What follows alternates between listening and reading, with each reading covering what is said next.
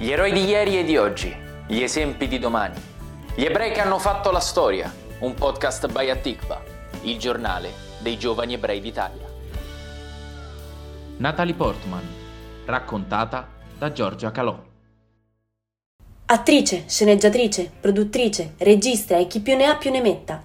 Certo, una donna del calibro di Natalie Portman non ha bisogno di presentazioni. I ruoli che ha interpretato sul grande schermo sin da ragazza sono stati molto amati dal pubblico.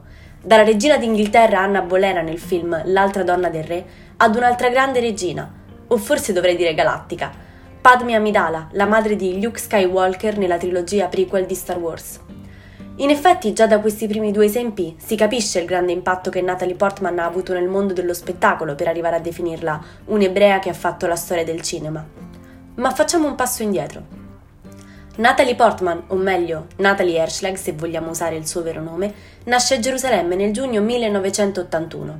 Figlia di Avner Herschlag, uno specialista di fertilità, e di Shelley Stevens, una casalinga americana che presto diverrà la sua agente.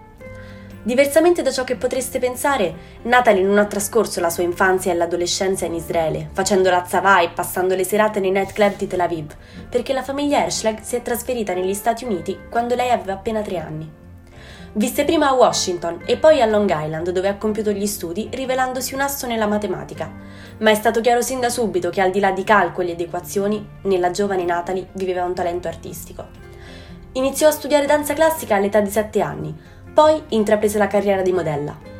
La chiamata dal grande schermo arriva nel 1994, quando la ormai Natalie Portman venne ingaggiata per il ruolo da protagonista nel film Leon di Luc Besson.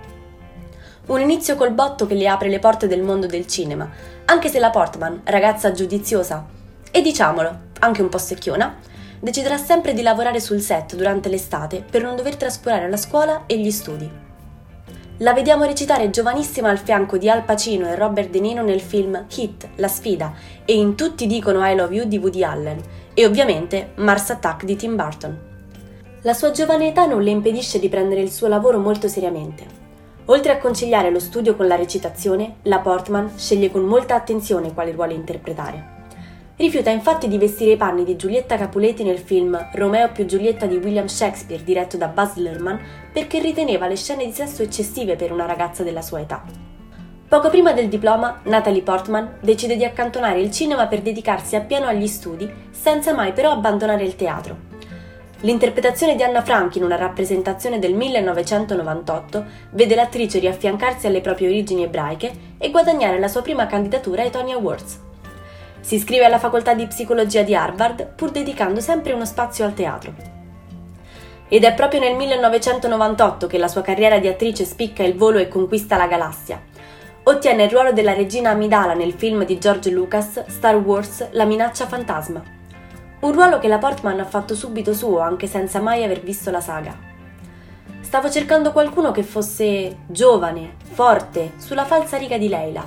Natalie incarnava tutti questi tratti ed altro, dichiara lo stesso George Lucas. In quello stesso anno ottiene una parte da protagonista nel film La mia adorabile nemica insieme a Susan Sarandon, ma non passa molto tempo prima che l'attrice hollywoodiana torni a rivestire i panni della regina Amidala nel film Star Wars L'attacco dei cloni e concluderà la saga di George Lucas nel 2005 in Star Wars La vendetta dei Sith. Dopo aver detto addio al personaggio e al set di Lucas, Natalie Portman riscopre le sue origini israeliane interpretando il ruolo di Rebecca, la protagonista del film di Amos Gitai, Free Zone, che viene portato in concorso al Festival di Cannes nel 2005. Ma il ruolo di regina sembra ormai essere nelle sue corde. Nel 2008 la Portman è il volto della seconda moglie di Enrico VIII, Anna Bolena, nel film ispirato al romanzo della scrittrice Filippa Gregory, L'altra donna del re, che viene presentato al Festival di Berlino. Una vera e propria sfida, come la definisce la stessa attrice. Una come Anna Bolena non l'avevo mai recitata prima, nemmeno in Closer. È stata una sfida recitare questo personaggio ambiguo e perfino cattivo. Una donna complicata, enigmatica, insomma, un territorio sconosciuto per me. Dopo la vittoria di un Academy Award nel 2011 come migliore attrice protagonista con il film Il Cigno Nero e al successo dei due film dedicati all'eroe Marvel, Thor e Thor The Dark World, in cui interpreta Jane Foster, Natalie Portman decide di dedicarsi anche alla sceneggiatura. Il suo primo successo è Sognare è vivere, niente meno che l'adattamento cinematografico dell'autobiografia dello scrittore israeliano Amos Oz, Una storia di amore e di tenebra, in cui la Portman si dedica alla regia, ma decide di partecipare a 360 gradi rivestendo il ruolo della madre dello scrittore. In questi pochi minuti abbiamo davvero ripercorso l'intera carriera cinematografica di Natalie Portman, che l'ha vista comparire in film dal successo internazionale, nei panni di regine, donne indipendenti, ballerine famose, eroine dei fumetti. Beh, al suo curriculum non poteva mancare l'interpretazione di un'altra grande donna che ha fatto la storia, Jackie Kennedy. Il film, che prende il nome dall'omonima First Lady, parlerà dei giorni successivi all'omicidio del presidente John Fitzgerald Kennedy e della vita di colei che era considerata la donna più affascinante al mondo alla Casa Bianca. Sarà proprio la First Lady a garantire alla sua interprete la candidatura all'Oscar come migliore attrice protagonista. Oltre ad essere un'attrice di straordinario talento, la Portman è considerata una delle donne più intelligenti di Hollywood. Parla correttamente ebraico, inglese, francese, tedesco e giapponese. Come se ciò non bastasse è anche una forte sostenitrice dei diritti degli animali. Vegetariana sin dalla nascita, dopo aver letto il libro Eating Animals di Jonathan Safran Foer, è diventata vegana. Rifiuta di indossare abiti di piume, pellicce o lana e deve accontentarsi, poverina, di scarpe firmate soltanto dalla Target o Stella McCartney.